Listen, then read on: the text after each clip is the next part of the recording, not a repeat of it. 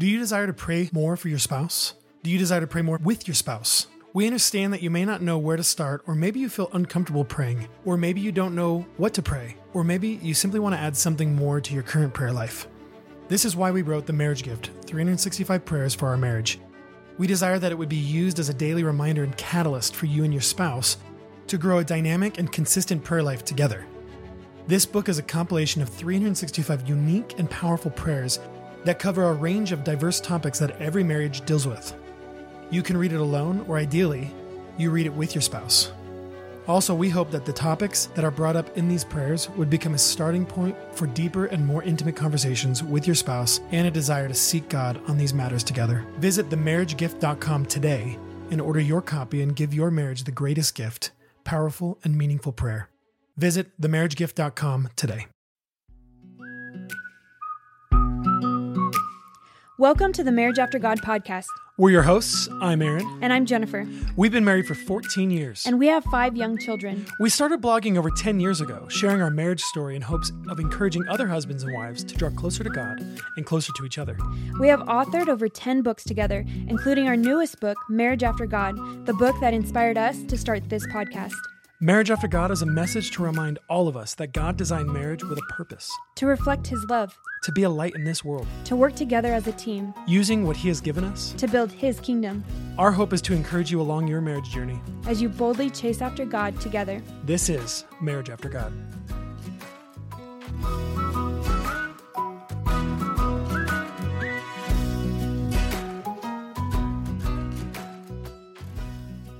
Welcome back to the Marriage After God podcast. We're your hosts, Aaron and Jennifer Smith. Hey, guys. uh, what are you drinking there? What? What are oh, you drinking? I, I made um, uh, chai tea. Tea. I'm drinking a rooiboss, and Cop- it's really good. Copycatter. I did you actually. Saw me sneak I, in here with tea. No, I actually saw you with tea, and I was like, I'm going to go get some tea. It's cold because I was taking care of the baby, and then I didn't get to drink it when it was warm. That's okay. Uh, curious how many people have the whistling stuck in their head from last week. I've been, Raise your hand. I've actually been whistling it. No, you haven't. Yes, really? I have. I don't know if that's exactly right. But I don't know if that's going to sound good I to everyone else. I know, like high pitch. Uh, yeah, no, I really like the, the whistling and the song. I hope they do too. All right. Um, I have to apologize um, because I re-listened to our kickoff episode from last week and... I say um a lot. Are you sure? Um, we both said it a lot. And I just, I, I mean, I guess I'm just really rusty um, or I forgot how to podcast with you. Maybe I'm nervous. I have no idea what the problem was, but I don't ever remember saying um so many times. It was so many times we couldn't even edit them out because. I know you asked me, you're like, can't we just get like cut all of these ums out? And I'm like, no. I mean, we could, but then it would be like really choppy. Choppy, yeah. So for those of you who suffered through it, I am sorry, and I promise to get better. Bear with me. Bear with us. Mm. There's probably some um, uh, uh, like speech coaches out there. They're thinking, oh, we can help these people. yeah, right. We can help them. Yeah.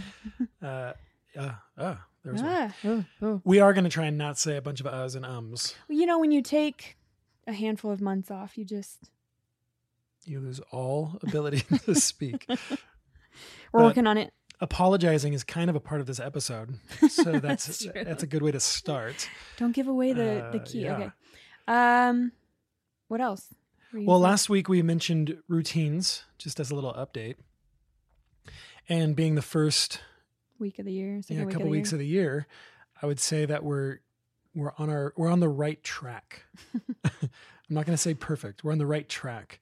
I've been trying to get up in the morning to work out again, which also helps me get up earlier and be ready for the day. And so that's been nice. It actually helps me too, because I feel like when you get up early and you're very enthusiastic about how the day feels, it really impacts my heart, and it actually motivates me to also be ready. Mm-hmm.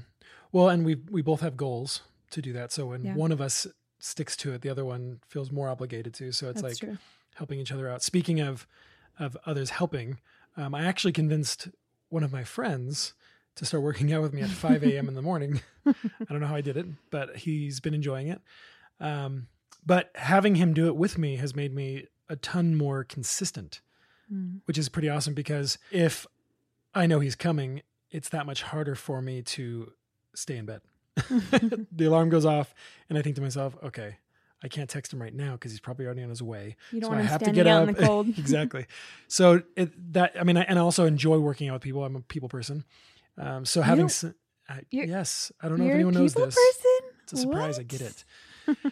But it, Aaron, um, you're not a people person. You need people. Like you, yes, you, you can't live without everyone people. Does. Don't you? I think I could get by with little less. Yeah. You got, that's that introvert in you. Yeah. Uh, yeah, no, it's it's actually helped. Um, there's something incredibly powerful about having someone who has a similar goal as you, like we were just talking about with each other, um, a friend of mine that wants to do this with me, and how incredibly powerful it is in helping you meet your goals, helping you grow and mature, move forward, uh, be consistent. Yeah. And so that's been a huge help. Um, it's something I actually noticed because I was trying to evaluate why I I lost my routine. Mm-hmm. That I was in for like three years. Well, why also it was easier for you to get to the gym, but when it's the home gym, yeah. it's a little bit. Yeah, it's weird because my home gym is like right here. More of a where challenge. I had to like get in the car and drive. But there was something, there was there was things missing that just disappeared that helped me. Things like the cheers from the other people at the gym, mm-hmm. people that had become friends. Mm-hmm. Um, anytime I had a new P R or um, accomplished something new, Um, they recognized when I w- wasn't around. Mm-hmm. And so they would reach out, hey, how's everything going? Missed you at the gym. Um, tracking my progress. The, the gym has a way of tracking, you know, your weights that you've been lifting. And it's like that accountability. Yeah. You know? Well, it's not just accountability. It's a, re- they're rewards. Mm-hmm. Um, the way our brains work, we have a reward system that, that tells our, when we, when we, our brain gets a reward, it knows, oh, we should do that again. Mm-hmm. And all of those things that were so important for sustaining my pattern disappeared. Mm-hmm. Pretty much overnight. And with it, my pattern, my routine. um, so once they disappeared, so did the growth and the, and the consistency. But um, there's something interesting about that concept, especially when it comes to our spiritual walk. We need people, we need the Spirit of God. We need, we need relationships with fellow believers. And that helps us continue on. Mm-hmm. We actually can't do it alone. And that's a, that's a deception that a lot of believers have, is that, oh, I can do this by myself. I don't need anyone. I'm just going to do my thing. And, but having partners, having fellowship, having other brothers and sisters to walk with, and especially the Holy Spirit, mm-hmm. is how we grow. Yeah. Is how we move forward. It's how we stay consistent. It's how we have our mind in the right place. Uh, so it's I thought good, that was a cool good little uh, analogy. Yeah. Correlation. Yeah. Yeah. Very cool. Well, um, as we move into today's episode, we wanted to encourage you guys, if you haven't had a chance yet, to please leave us a review. Uh, this just helps the rating of the Marriage After God podcast so that um, throughout through the algorithms and all of that, um, people can find the Marriage After yeah. God podcast. Uh, the more people that know about it, the more marriages are impacted, uh, the more we're over here cheering. Mm. So uh, we also just wanted to ask... Um, If you have time to leave a written review, uh, not only does this also encourage people to take a listen, but it encourages us, and it's an incredible yeah. blessing. We so love reading those. Just wanted to to ask you to do that. Yeah, and I actually want to make a little note on the on the first episode of the year of season five. I'm incredibly blessed because um, out of the last like seven episodes, it already is one of the most downloaded episodes. What? Yeah, you so guys. Uh, yeah, our listeners. I guess just, there's people out there really hungry. yeah, yeah, hungry for um, Aaron and Jen. So I, I just want to thank everyone, and I also want to thank everyone that um, we we did a call to action at the end of last episode, mm. just encouraging people to share the episode on social media. Thank you guys. Email it to a friend, send it in a text message, mm-hmm. tell someone in person, and I think you guys are doing it. And I just I really thank you. Um, so would you just keep doing it if this episode blesses you today? Tell someone about it. Speaking of sharing something with someone, I really wanted to insert just a little um, food for thought. You like that? Thought for food. Thought for food. um, I was making dinner tonight and I was thinking about you guys. And I, what I did, I just want, this is super random. I wanted to encourage those of you who cook in the kitchen um, because it's been a huge learning curve for me to know how to cook and how to meal plan. And so hopefully this benefits someone listening. I don't know.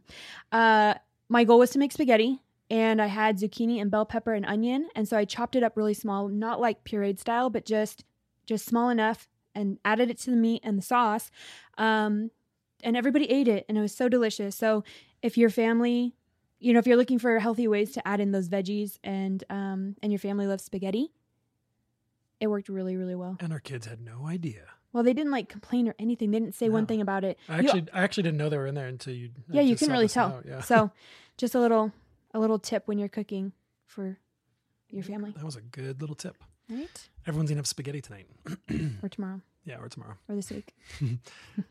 So as always, we want to offer something to our listeners. Uh, we create, we like to create free resources that um, will benefit you, encourage you, inspire you. And uh, we talked about it last week, and it's the Marriage Prayer Challenge.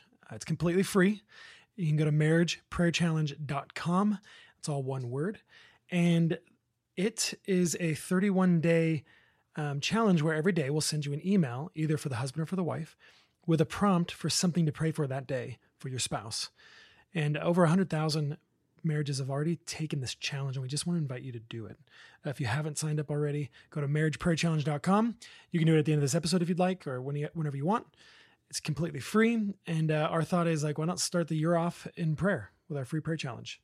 Um, and also these prayers, uh, all of our prayer emails that we send daily um, are helped to be brought to you in part by our faithful prayer team patrons. Um, and so we want to thank you if you're on the patron team. All right, we're going to jump into today's topic, which is well, what we titled, uh, God's Not Done With Us.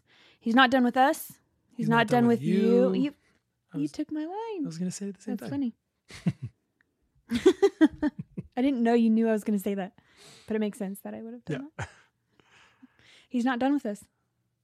Uh, just, this is a good reminder for all of us uh, that, you know, the idea that God's not done with us, because there's times that we make mistakes, we mess up, we did it again, those sorts of things. Mm-hmm. And it just makes us feel like, you know, how could God continue? How how could he, you know, forgive me again? How could he deal with me? Like I would like, cause we look at our own lives and we say, like, how many times we want to be done with something or someone because of, you know, oh, hardship. Yeah. yeah. But he's not, he doesn't, he's patient with us. And that's kind of what we're going to talk about in this episode. Yeah. So something happened the other day that I thought would make uh, a good story, a good segue into today's topic. So it's just one of those kind of everyday situations that happens in marriage. Um, there's something simple. I kind of don't want to share it, but it's a good example of what we're going to talk about today. Uh, we recently got a new rug. Aaron came home from Costco with it. Uh, it's one of the really, really soft shag rugs. Yeah, it's super it. uh, comfortable. He plays a lot with the kids on the floor, and so he likes the thicker. Mm-hmm. And the last rug we had was so thin, yeah. it would like hurt when I'm on yeah. the ground. So anyways, uh, changing a rug out in the living room is kind of an ordeal because you have to move all the couches. You have to roll up the old cow, uh, rug, clean underneath it, which is mm-hmm. gross, and then put the new one down. And so during this whole process, Aaron, you suggested let's take our old couches out and, and put them in the garage and bring the ones that are in the garage, which are nicer, into the house. And yeah, they've been in the garage for a while because uh, we've just been waiting for the the kids to get a little older. Yeah, we didn't want them to get destroyed. Uh, but one of them is like a a smaller leather couch, and and then we have this blue one, longer, more modern look- looking. Anyways, I have actually really enjoyed the way the whole setup looks because it looks so mm-hmm. much different than what we had going on. But it's fresh, it's a new year, yeah. new living room. So morning time is happening, and we all sit down for family Bible time, which we've shared on social media before. We t- mm-hmm. talked to you guys about it. Um, it's a holy time, not really a time to, to let your sin show, right? Or the perfect time. Yeah. Uh, Aaron, you sat down like you usually do with a cup of coffee in your hand, Wyatt's sitting next to you, and Truett's on his way toward you. And I just remember thinking, it's going to spill. Like, this is disaster ha- waiting to happen. But instead of just, well, I'll just tell you what I said. I, I kind of looked at him cross-eyed and said, strange you would sit there on the leather couch with coffee like that. Yeah, it was a little more animated. Yeah, I had just a like, little uh, attitude behind it. A little attitude-y. Yeah. Sorry. I'm so sorry. I'm embarrassed to share this. Um, it's just, it, it came from a place of not wanting the coffee to be spilled, but... But you were bothered that I didn't think about it, or... I don't know what I was bothered uh, yeah. by, but it wasn't nice or effective. It wasn't an effective way to share mm. it with you. And I, you just, you were really calm and actually really nice in your response, but you looked up at me and was wondering, you know, next time just simply ask me to move the coffee. Like, yeah. just put it on the couch. I think I said, I said, did, was it necessary to, like, question me like that? Like, with, like, with like attitude? That? Yeah. It like, wasn't. Couldn't you just ask me to go sit it down on the table? Yeah, it just wasn't nice, and I recognized that, and I, I apologized. Uh, but, um, you know, I didn't even realize that I had said what I said and said it that way. It was just something that mm-hmm. kind of happened and came out. Um, and the problem in that moment for me was I saw that it was an unbecoming way for me to act toward you. But I also recognized in that moment how regular, not often, but other times that I, it wasn't a one-off. It, it's, it's a way of communicating. It's a way of communicating when I'm bothered or frustrated that I do.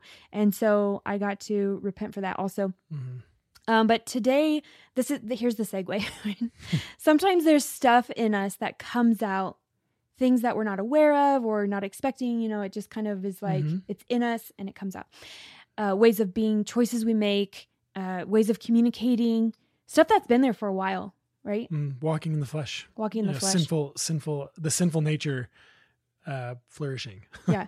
So we, we just really wanted this topic today to encourage you, because we know this kind of stuff happens in marriage. Well, mm-hmm. it happens in ours, uh, but you know, God desires us to change, and he's so patient with us, and he uses our spouse, he uses friends, family, mm-hmm. people, children, uh, to show us our ways of mm-hmm. being so that we can repent, so that we can change. And that it's called sanctification. Yeah. Uh, just like I was talking about in the beginning of this episode, how valuable and powerful it is to have someone walking with you to keep you moving forward.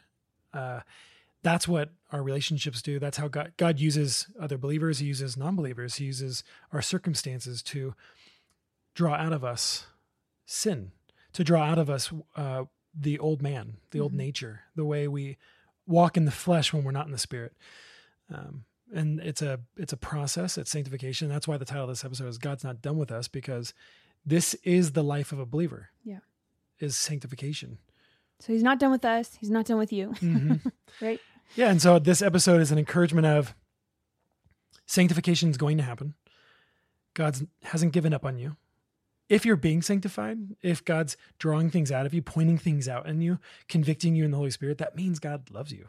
Yeah. So and that I guess, means he's working on you. So today's episode also h- kind of highlights, how should you respond when he does mm-hmm. that? Are our eyes open? Are our hearts, are our hearts humble? Yeah. To do that. Uh, a, an example of this, uh, something that happened early on in our marriage before we had kids, um, that uh, was one of the early on things that showed me some sin in my life, some sin uh, way me and Jennifer communicate. Challenged us. Yeah. yeah challenged us. Um, One of those things that God loved us, and so He allowed us to, He allowed someone to challenge us and encourage us. Say, he always uses people to, yeah. to do things like this. It's cool. And so we're driving. We're I think we're leaving the mall. Um, we're with a couple, um, another married couple, friends of ours, um, good friends. I went to church with them, and I'm sitting in the back seat with my friend, and Jennifer's sitting in the front seat with uh, his wife, wife driving. Yeah. And Jennifer and I are talking across the van, across the car, um, and we think we're talking normal. And as as usual, it was normal for us. It was very normal for us. And my friend looks over and very strongly says, "You need to stop talking to your wife like that." And I'm like, I ju- it just stopped me. I'm like, "What?" I like looked at him, and this this is like the nicest guy. Yeah. He's so loving, so super mellow, gentle, yeah. super mellow. This was like the most stern I've ever seen him be.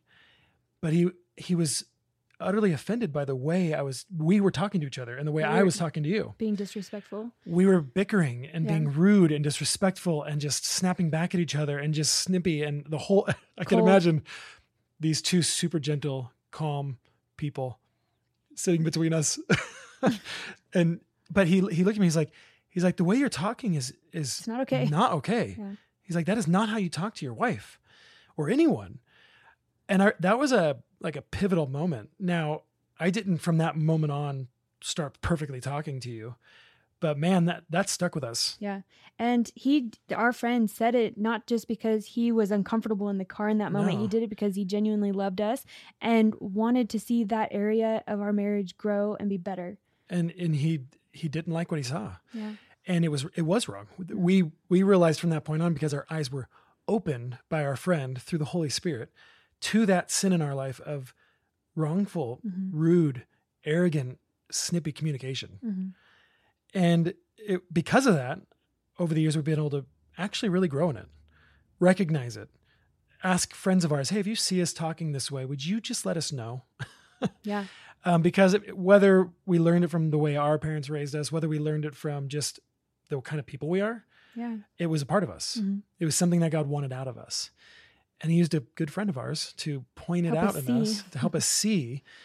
Uh, and it it was a, that, that was a huge thing for us. And that this is just another example of just one of those things that we may not necessarily recognize as sin or sinful, but it's walking in the flesh. It's not yeah. having self-control of our language. It's not having self-control over our communication. It's not communicating with love and mm-hmm. patience and gentleness. Um, and God wanted that change in us. Mm-hmm. And he's been doing it ever since. Like I said, we didn't just snap our fingers and boom, we were like different people, but that was actually it was a huge impact. That was a huge impact. We made strides in that area. Although it's we like something are, we focused on for absolutely. Yeah, we we would time. notice it. We would hear like, oh, we're not doing that thing again. Nice.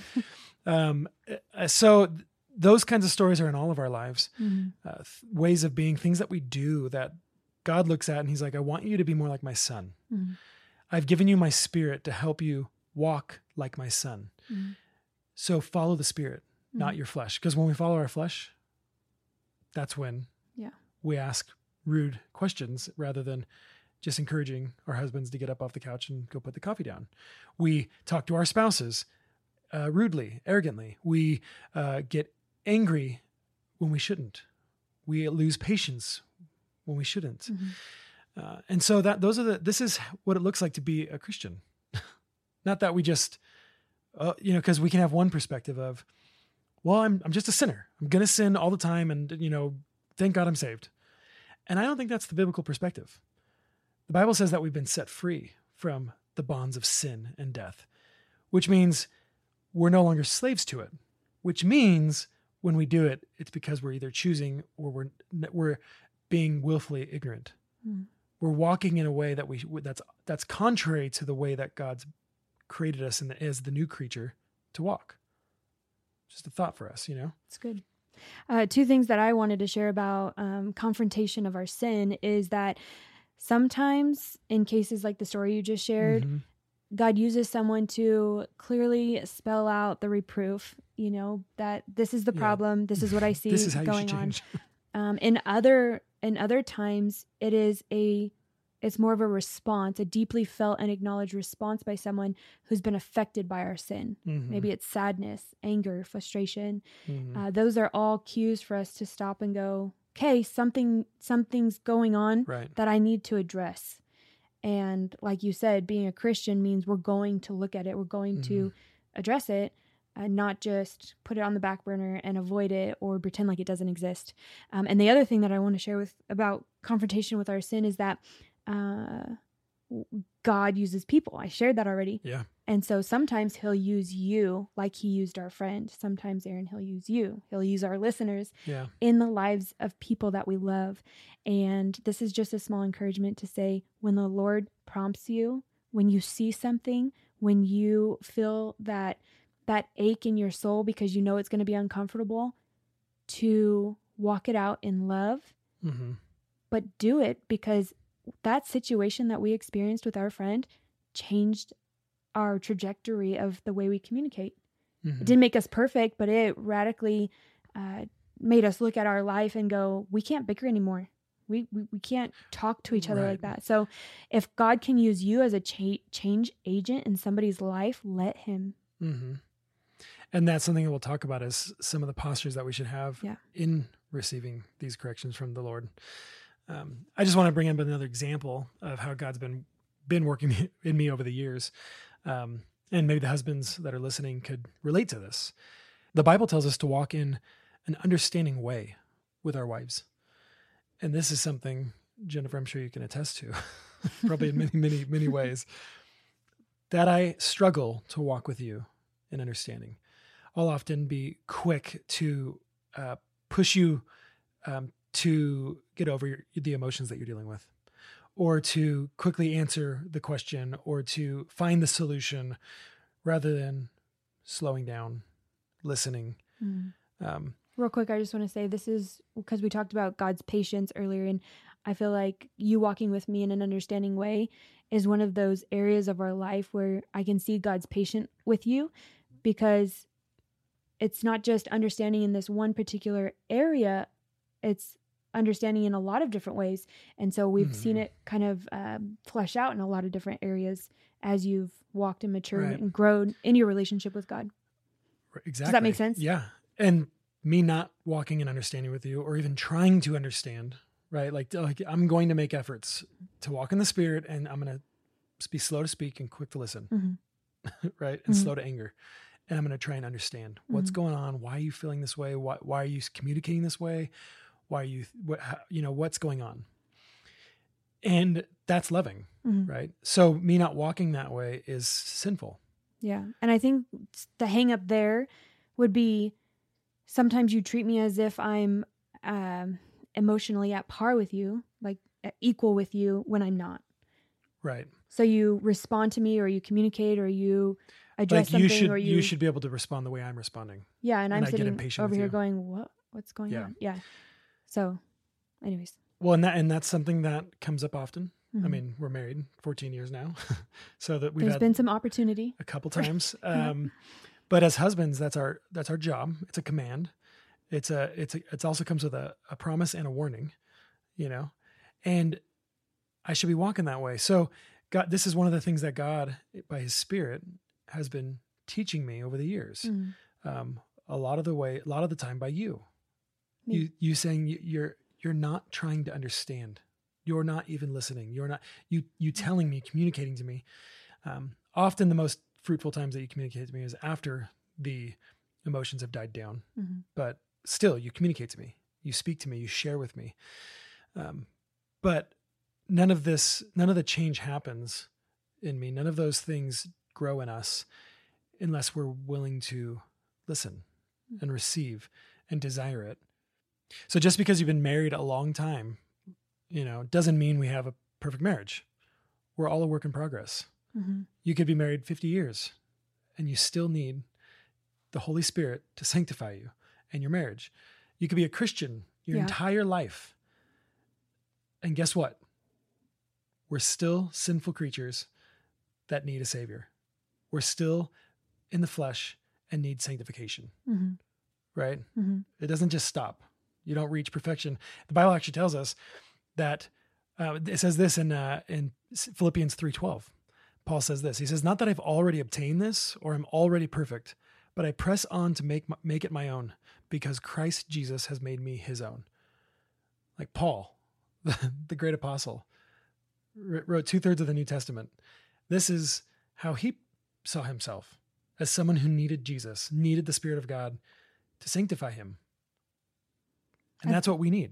Yeah, I think that this is something that I've struggled with as a Christian, is just the expectation I place on myself yeah. for per, for perfection, because I truly do want to be and walk perfect, and I struggle with myself, and I, I'm frustrated over the fact that I still sin, or I still make bad choices, or mm-hmm. I'm still wrestling with that thing that I said I repented for, you know? Do you feel like that's something that's that God's been really drawing out of you recently, that like that revealing to you? Yeah, yeah. Yeah. Yeah. He has, it's, it's, um, it's just this desire that I have to want to be perfect, but the hardest part is making all those little ch- choices to make change to mm-hmm. sh- that striving to be like him, that I wrestle. It's kind of like, you know, you want the nice body, but you don't really want to work out or eat healthy. It doesn't work, you know? So I've seen programs that do that. It de- my point is, is it doesn't just happen. It's something that we're, we're enabled to walk in, and, and we can choose because of what Christ has done and what he has given mm-hmm. us. But, but it is a, like you said, it's a, it's a process of sanctification, and, and we need him. This is where reliance comes in. We have to rely on the Lord yeah. every single day. And yeah, I remember saying in last episode that um, God's been drawing things out of us, mm-hmm. sometimes really painful, you know, but I want him to keep doing it, because the more he does it, the closer I get to be like his son. Mm-hmm. Um, and I'm not doing it to earn anything from him. I don't want, I, we don't, we have, we can't earn anything from God. I'm doing it because I love God. You know, so when I look back on, you know, my friend calling me out for how I communicate to you and how I'm becoming it is, he wasn't just doing it so that me and you had a better relationship. Right. We're Christians. And he's thinking like, what, dude, this is not how Christians talk. We have a message to share, yeah. a different one than what we were sharing. So that that's another aspect of this, is God's not just walking us through sanctification in his son Jesus for our sake, but for his sake. We're his, we're Christ's bride. Mm-hmm. And we're the, the Bible also describes us as the body of Christ. He's sanctifying the body. We're, um, if you think about it, I just thought about this. The priests, before going into the temple, washed themselves. And so that's what Christ is doing. It, it tells us in Ephesians five that he's washing his bride with the water by the word. Mm-hmm. So we're being sanctified, we're being cleansed, we're being, it's a, it's a process, but it's to bring him glory. It's to make him more beautiful, not necessarily us. And I think that's incredibly encouraging and powerful. You know, I wanted to share, uh, this is going to be a little bit chunky. I don't know if it's going to come out perfectly, because sometimes when we're learning something, it's hard to um, verbalize, you know, mm-hmm. retell it. But I knew that we were going to be talking about sanctification. And so sometimes I'll take certain words like sanctification or purification or, or pure right. and look up like the Hebrew word for it. And so there's still a lot of learning involved with all of this, but I was reading something that was talking about how, um, this one, this one word that means to purify in Hebrew communicates the idea of causing something to go from unclean, sometimes shameful, to pure. Yeah. So it's that process that draws um, from being unclean to pure. And and I like that they, they brought in the word shame, um, shame, because I think what I, what makes me frustrated about this, I I want to be perfect, and that I'm not, is that I have to address the things that I do, the sin in my life, and then I feel shame. Yeah. And I think that's the pattern for everyone, every believer that recognizes sin in their life. Uh, often our fleshly response to the sin is shame. So when we are confronted by our sin and we repent, but mm-hmm. we still feel shameful or that shame, mm-hmm. how do we move on? How do we move forward in that sanctification process? Well, and that's, that's a great question, because we do deal with that. And often that shame and that condemnation keeps us there. It keeps us from God, makes us feel like, well, we're not worthy. Well, believer, just know this, none of us are worthy. Mm-hmm. And the only reason we have anything in us that's worthy to go to God is because of Christ. Uh, Romans eight one is the thing that we should run to, to remember this, is it says, therefore there is no condemnation for those who are in Christ Jesus. So that shame, that condemnation we feel um, is, is just that, their lies from the enemy, because the only reason we're saved is because of Christ himself, mm-hmm. not because we're good, mm-hmm. right? And so we can rest in Christ. Uh, now that means we should, like if we're truly repentant and we desire growth, like we are forgiven. Mm-hmm. Like God has forgiven us of our past, present, and future sins and desires us to walk in light and holiness. And so that shame, I mean, when Christ, it says when Christ died on the cross, he despised the shame. Like he, he's taken it, mm-hmm. and the condemnation doesn't is no longer there. We have been made right with the Father in heaven because of what Christ did.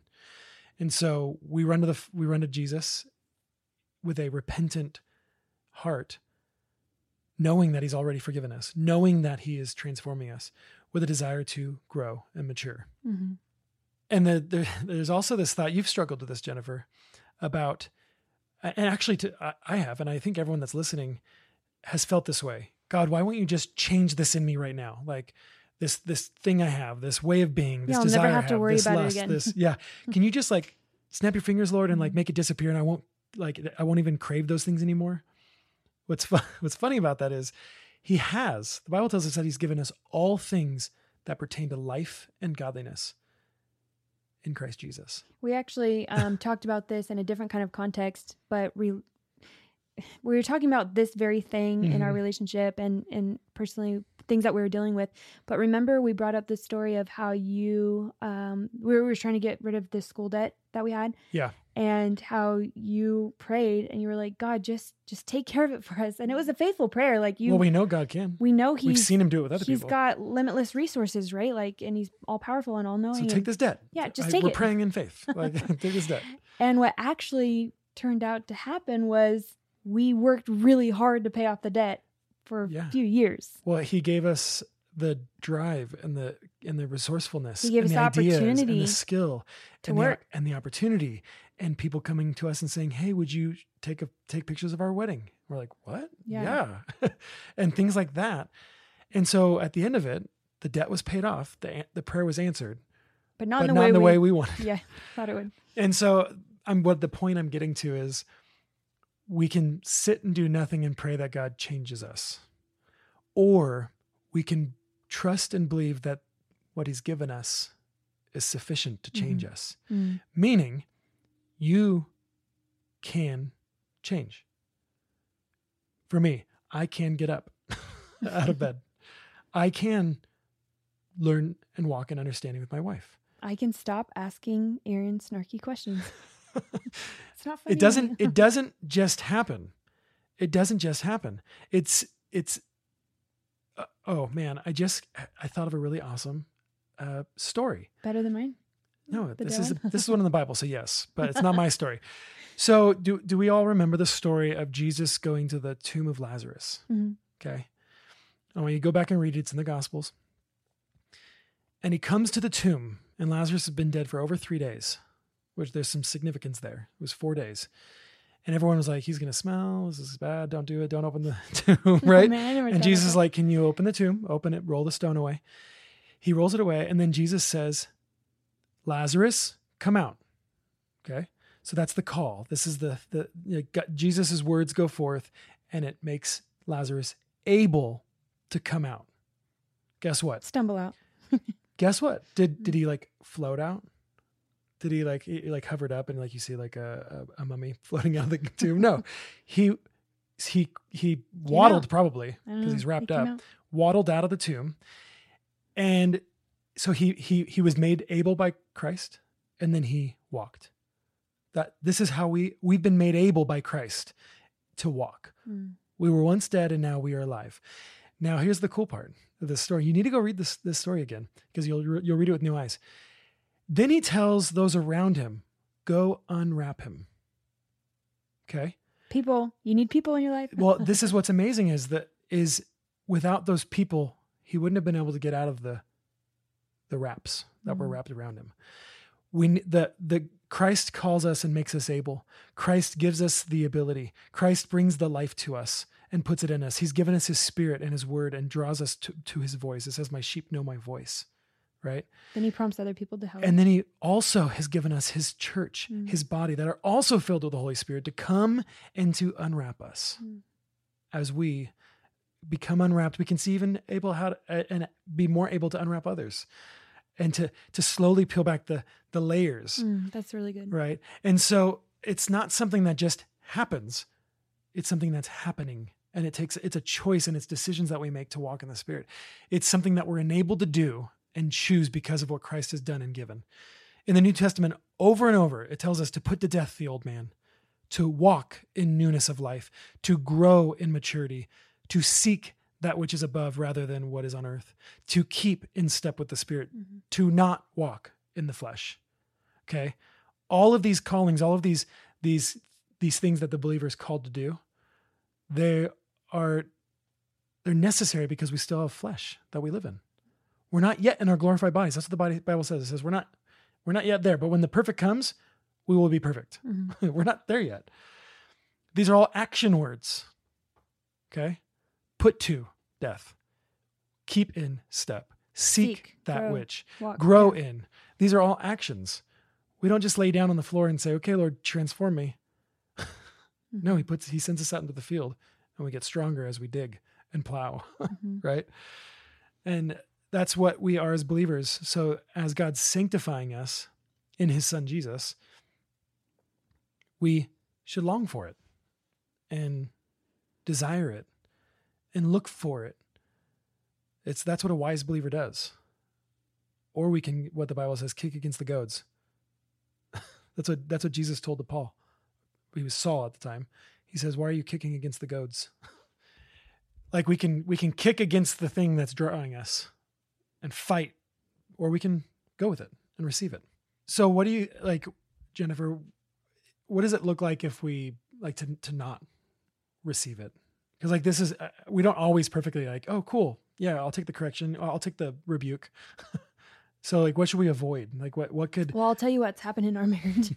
no, no, uh, no, don't go there. I was, no, them, the people oh. listening. No, I'm just kidding. Uh, I can see how over the years, the times that we have truly and honestly repented, there has been change made because we were determined in our minds and in our hearts to act differently. Mm-hmm. Not just say it. And the other times where, say, a conflict or something came up or or sin was confronted and there was acknowledgement and there was even apology and reconciliation, but not true repentance of like w- desiring that mm-hmm. change, uh, it got pushed aside and not thought about. That thing always came back up over and over mm-hmm. and over again in different ways. So, um, So what you're saying is if we protect our sinful way, mm-hmm. like this thing, no, that's just how I am. Oh, that's how I was raised. Justify it. No, it's, yeah. that's just my personality. No, d- like that's not exactly what you think it is. Like justify mm-hmm. and protect and shield it. Then it never gets. It's never going to be healed. Mm. It's never going to be fixed, put back in place. Um, I, that's, that's good. And we shouldn't do that. We, we should be, we should release, like we should let go. Like, mm-hmm. okay. If we recognize we're we're sinners, then it's easy to admit you're a sinner, mm-hmm. right? Um, and by the way, if you if anyone listening wants to hear some example and in-depth understanding of repentance, uh, we have a couple of episodes um, a couple seasons ago uh, where Jennifer and I talk about our journey with lust and pornography and those kinds of things in our marriage, and we go pretty deep into what it looks like to have a true repentant heart. Um, so if you want to go check those out. Uh, but I just want to I want to read a, a scripture here in Galatians five seventeen um, puts the idea of, of this thing that's happening in us um, this way. It says, "For the desires of the flesh are against the spirit, and the desires of the spirit are against the flesh. For these are opposed to each other, to keep you from doing the things you want to do." I've never felt that that content, that tension before. Have you ever? Never. Felt no, that it tension always of, feels of perfectly those two harmonious. Op- opposing each other within. No, this is every single time. Uh, the idea what this is saying is, and, and this isn't this isn't saying, hey, you're never going to do the thing you want to do. You're never going to walk holy. You're never going to walk in freedom. You never. That's not what this is saying. This is just literally saying the the reality is that there is a flesh mm-hmm. and a sin nature that is still in us while we're in the flesh, but we have the Spirit of God in us. And so we can, as the Bible says, walk in the Spirit. We can keep in step with the Spirit. We can run to the Father in heaven and ask for strength. Mm-hmm. We can put on his armor, right? Mm-hmm. That's what the believer is supposed to do to help us combat the flesh, to put the flesh to death, as the Bible says. But man, it's a it's a battle when you know you should, um, you know, get into the Word, but you you want to be on social media instead. You feel the the tug. You feel the struggle. Sometimes it's like whiplash. Yeah. Uh, when you know you need to apologize to your wife for how you were communicating. Oh, that's but an ache you are, so deep. But you're mad because you want them to apologize because they also didn't communicate well. Mm-hmm. It's you feel the, the struggle. You feel the tug. They're against, your flesh is against the Spirit. The Spirit of God is saying, go do what's right. Mm-hmm. She's your wife. And you're saying, yeah, but she should go do what's right first. That's the flesh talking, right? So when you, when you're sitting in that spot, you do nothing. But when you say no to the flesh, you go do the right thing. Mm-hmm. But it takes, it takes humbleness.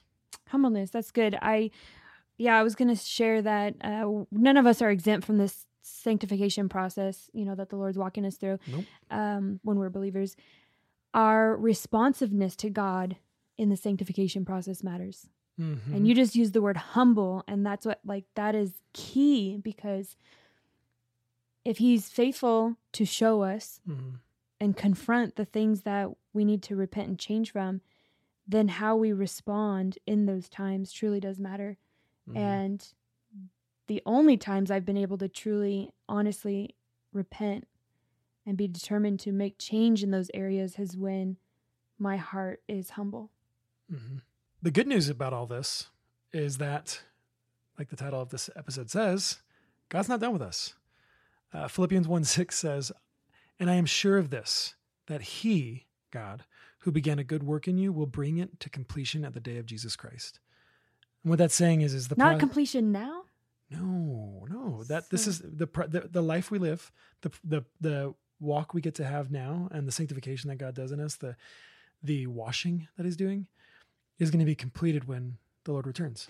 So that's where the acceptance of I'm a sinner and and I'm not perfect today, it's okay. Not that we, that doesn't give us justification to continue in our sin, but to not feel the weight of that shame. Right. And it's it's recognition that he's working in us. When we have sin in our life, God, because he loves us, is going to deal with it. Yeah.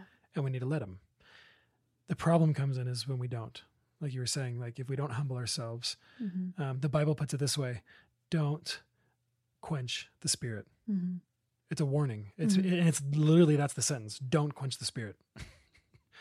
And the warning is when the spirit speaks, when, when believers come to you and, sh- and, the, and the Holy Spirit, are they've seen something in your life and they encourage you and they say, actually, this is dangerous how you're walking, or this thing that I see in you.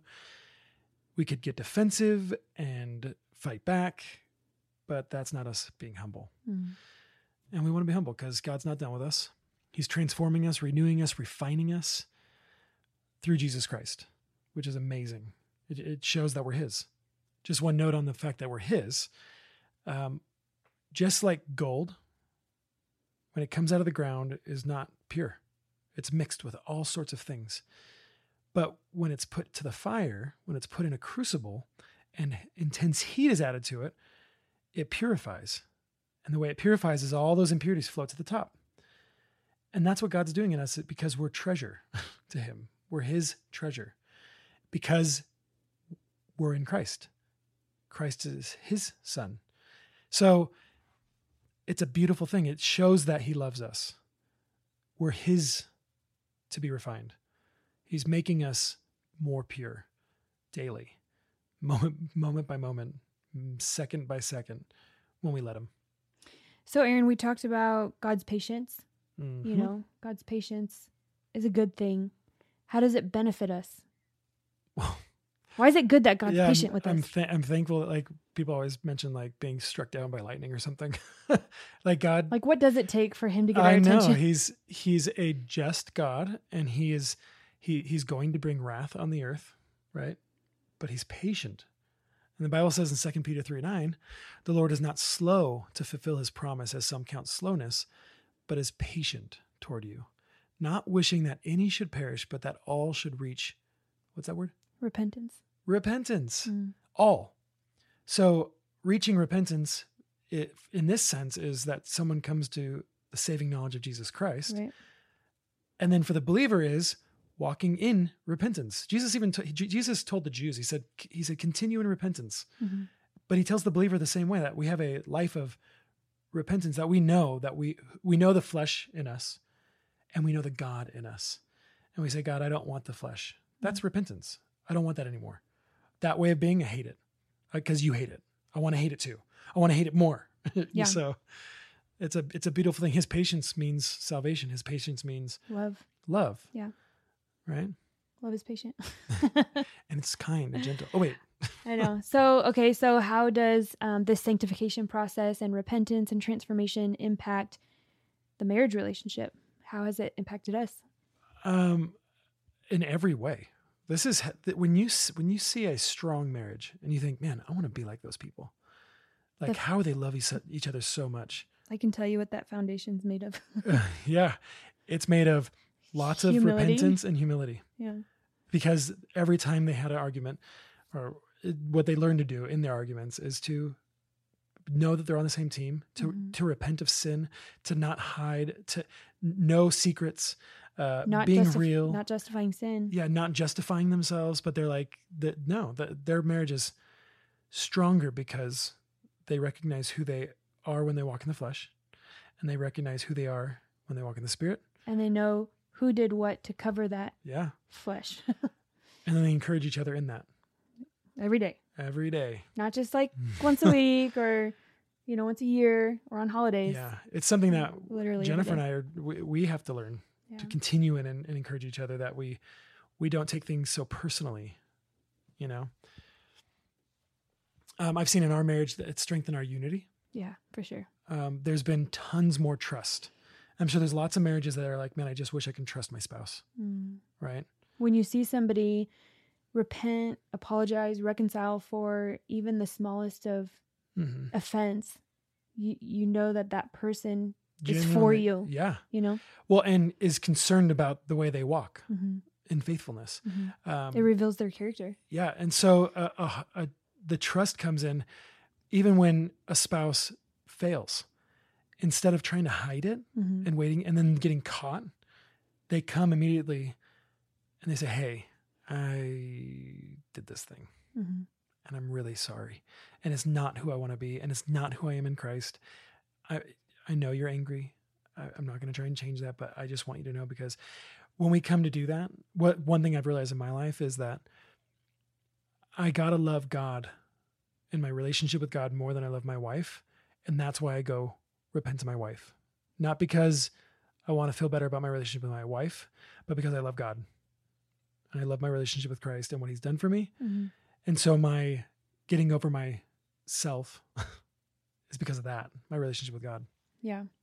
I've been um, working to get over myself lately, that I wanted to share, because I think, I think it's so important to even address the small stuff.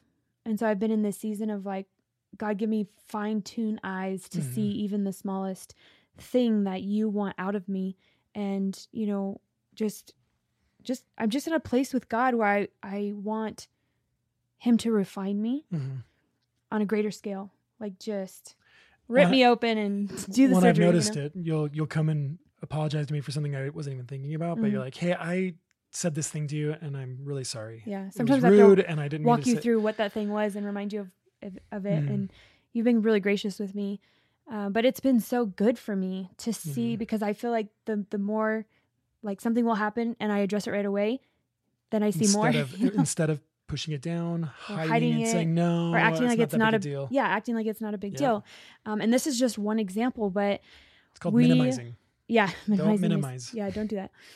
We were um, driving in the car somewhere, having a conversation, and we're kind of going back and forth, but you were going back and forth rightly. Addressing context for Which context. Which is not always the case. Okay, just but just a, for the sake of this disclaimer, just for the sake of this story, you you were replying to the things that I was saying in, in regard to context, mm-hmm. and you would say something, and then I would respond with something completely out of left field. And you were really yeah, you nice kept about going it. You're, on tangents that were bothering you, and I'm like, wait, what are we talking about? Yeah, right now? And like I you you said something like, "Did you hear what I just said?" and then you told me that it, we, we got into another conversation about how it kind of hurt your feelings when I'm not addressing the thing oh, that we're talking about, because yeah. I'm just jumping around. Right. Which made me feel like you weren't listening to me, because I would, I would answer the thing you brought up. Right. I would say, well, well, this, this, and this, because, and then you would just jump to another topic. And I'm like, yeah, wait, did you even hear the first thing I said? So you, it was a very gentle, like acknowledgement. And then I started seeing how often I actually do it. I actually did it a lot. And so every time that it happened, I, well, I repented and I, I said, I, like, I'm, I'm going to change that. I'm going to change that. Yeah. And I'm so sorry. And so for a while, every time we were in a conversation, I'd catch myself and be like, oh wait. Uh, well, and, and then you started to be like, I just want you to know, I heard what you said. I acknowledge it. That was very good input. What do you think about, but I appreciate it. I was like, my okay. transitions got way better. Um, but it, it, I'm, we're laughing about it, but this was something that was like a, a a fire, a, a thing that was frustrating you. Yeah. And I wasn't, you know, recognizing, I was blind to, I wasn't even paying attention to what I was doing. And, uh, and I wanted to change in that area. Have I been doing better? Mm-hmm. Oh yeah. Okay. No, I, I remember the context now of what you were talking about. Uh, I do want to make a note, cause you were saying that you were, you're like, even the little things. Mm-hmm. Um, I don't think this, this is not an encouragement for you to be looking, just calling out all the little things in your spouse. Mm. That like nitpicking, right? Where like, I'm going to, and this is often kind of where people land, like, oh, I'm I'm trying to help my, my husband be better. Oh. And so I'm going to call out everything that I think he needs to change in all the time mm. or the, or the husband. I want my wife to be better. So I'm going to, and we're not, and then all of a sudden every little thing. No, is that's being a good note. On. That's, this, this is not what you're th- encouraging. Th- what do. I'm saying is that I'm in a place in my relationship with the Lord where I was asking him to open my eyes, and then he started to open my eyes, and I'm like going right. around just saying, you know, changing the way that I, mm-hmm. I'm doing things. Uh, and that was just one example, but that's a really good note that we shouldn't go around trying what, what people have said before. Um, you can't be the Holy Spirit to your spouse. You actually have to let the Holy Spirit work in their yeah. lives. And, and that's a really big testament to God's patience. Like we talked about before, we also as a spouse need to be patient like God is patient. Mm-hmm. We need to trust that he's working and that he may use us, but he may use someone else. He may mm-hmm. use something else uh, to encourage that growth or that change. And so, yeah, on the other side of things, we should be, um, we should be super patient with each other. Yeah. That's love. Yeah. Um, it doesn't keep records of wrongs. That's another thing. So like, you're not just, you know, finding all the things, keeping track of them and then, then blowing up at someone, because that's not love. Mm. Love is generally wanting that you're wanting your spouse to grow in their relationship with God, because that's the only way they're going to grow. Mm-hmm. Not because you want them to, mm-hmm. but because they are growing in with God. Um, uh, a note on this idea of um, wanting to bring something to your spouse. I think, you know, instead of finding all of the little things and chipping at them all the time, which is super destructive, I think, that doesn't mean... Oh, it's critical. It's, yeah, like it's, it's, cri- just, it's criticizing. It's critical. Yeah. It's, um, it's exhausting. Um, but don't avoid going to them with things that do need to be discussed. Mm-hmm. Like if there's a pattern, if there's something that's really like hurting you in love, not in a heightened emotional state, sit your spouse down and say, I just need to share something that's on my heart. I read something. That's really good. That's mm-hmm. so good, babe. Great job. See, thank you, babe. I read, I read something. Example. Right there. I read something recently that said uh, that your, your your big emotions last like a minute and a half. And so when something happens, oh, yeah, I remember you saying that. Yeah, and it's been good for me to have that time frame just so that if there's a big emotion, like don't say something you're going to regret or something hurtful. Wait three minutes. Just wait a few minutes yeah. and then rethink it. Anyways, that was tangent. Yeah. And then this, that was good, babe. I like that. That was a really good example. Oh no. The, the next thing I wanted to say, um, and this is something that um, has been really encouraging lately, uh, before going to your spouse, go to God in prayer. Bring your spouse before the throne of God in prayer. Mm. Like I see this thing in my wife that I, I, man, I really wish she would grow in this area or change in this area. Lord, would you help my wife see this? She does this, God, and I would really, can you help her see this, Lord? And then be praying diligently for the things specifically. Something happened recently. Jennifer, you started sharing with me something that God was showing you and revealing to you. You're like, I just, I need to change in this area. And God's, you know, I feel convicted on this and this and this, and I want to grow in this. And I told you, I was like, I've literally been praying for this very thing. Mm. Every word you said, I've been praying those words. I'm not kidding. I really was. I've, I've been, so before sitting down and criticizing going and criticizing or coming out of a, I'm bothered or I'm hurt or I, I, I'm like, okay, Lord, you can change my wife. I know mm-hmm. she loves you. And, and praying something that was good for you, and God encouraged you in it. Mm-hmm. And I didn't say one word about it to you. Mm. It's not always the case, but man, that was a really encouraging t- thing to me to know that I need to be bringing you before the Lord more. Yeah. That's really good. Yeah. So husbands, wives, be praying for each other. Pray for your spouse. Yeah. Okay. What can we ask God today to help us see our sin clearly? And then what does it take to see change? The first thing that comes to my mind is Psalm one thirty-nine, you know, where David says, search me, O Lord. We did a podcast on this. You remember? Mm-hmm. It was a while ago. You guys can look it up. Uh, search me, O Lord, because we want God to show us. We want him right. and his authority in our life to reveal to us the things that we need to see, things that we're unaware of, things that we're blind to, or things mm-hmm. that we've minimized or things that we've justified that shouldn't be there. Yeah. I, then we need to be humble to receive when he shows yeah. us, because you know he's faithful. You know he's going to show us, right? And he does, especially when it, the Bible tells us if we pray and do not doubt. Mm-hmm. So pray and don't doubt that God's going to start showing you. And we should desire it as Christians. For our, for our own sake, we'll be blessed. Our spouses will be blessed by the transformation in us, right? As I always say, like, you know, we're known by our fruit. That's what the Bible talks about, mm-hmm. good fruit. But who's the fruit for? It's not for the tree. It's not for the sake of the tree. It's for the sake of others. Mm-hmm. So that good fruit that God wants to produce in us by his Holy Spirit is for our spouse's sake, is for our neighbor's sake, is for our children's sake.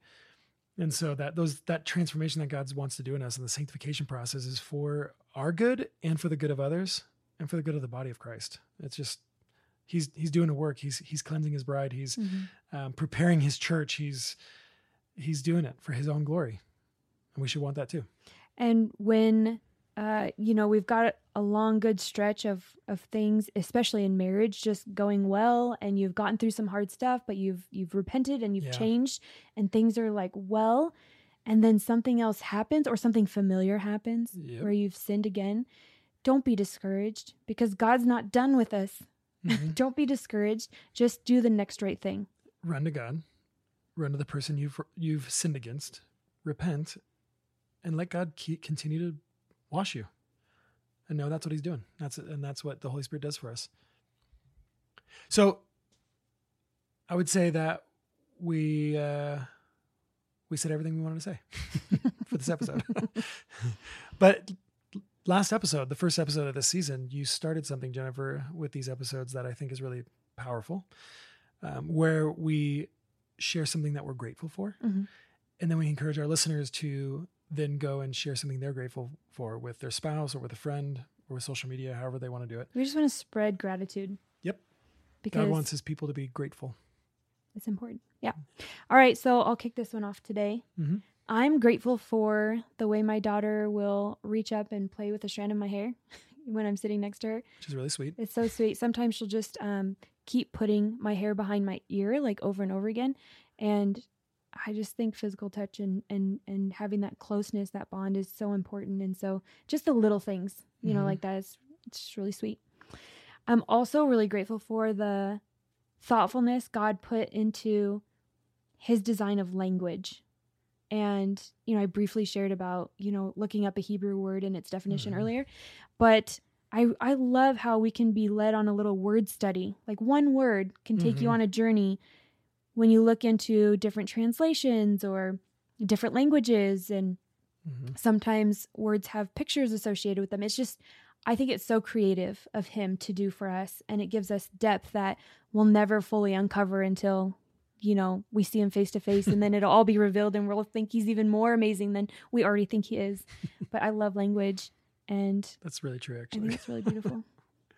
I'm grateful for that. And it's yeah. something I've been trying to focus more on lately, of just utilizing his gift of language in my study time of the Bible. So that was a good one. Yeah. Why did I should have went first, because yours was really good. um, I'm grateful for God's loving patience with me. Mm. Um, and I know this is kind of what the topic was about, but I, like I was telling you, this is genuinely one of the things I think I thank God for the most, mm.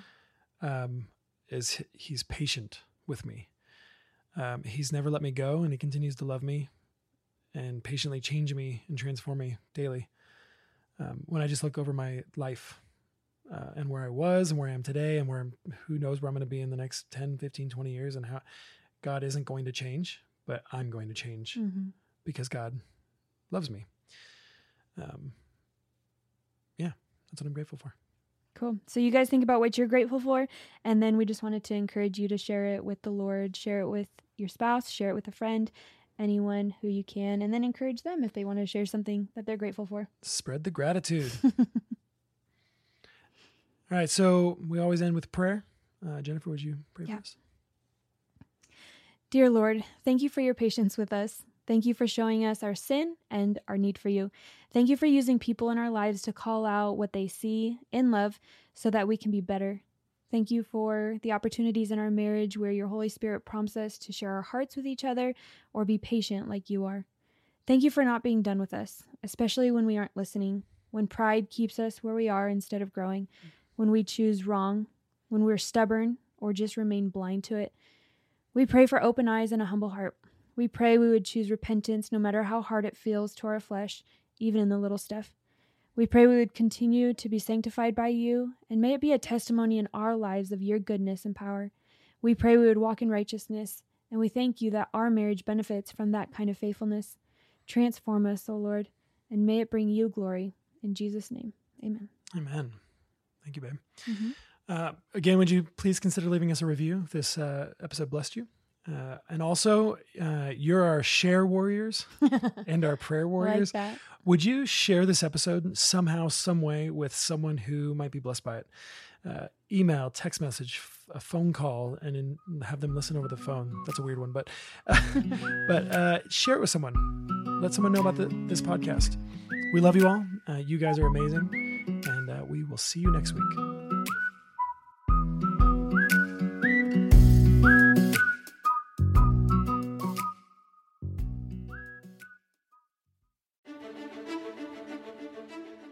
Do you desire to pray more for your spouse? Do you desire to pray more with your spouse? We understand that you may not know where to start, or maybe you feel uncomfortable praying, or maybe you don't know what to pray, or maybe you simply want to add something more to your current prayer life. This is why we wrote The Marriage Gift, three hundred sixty-five Prayers for Our Marriage. We desire that it would be used as a daily reminder and catalyst for you and your spouse to grow a dynamic and consistent prayer life together. This book is a compilation of three hundred sixty-five unique and powerful prayers that cover a range of diverse topics that every marriage deals with. You can read it alone, or ideally, you read it with your spouse. Also, we hope that the topics that are brought up in these prayers would become a starting point for deeper and more intimate conversations with your spouse and a desire to seek God on these matters together. Visit the marriage gift dot com today and order your copy and give your marriage the greatest gift, powerful and meaningful prayer. Visit the marriage gift dot com today.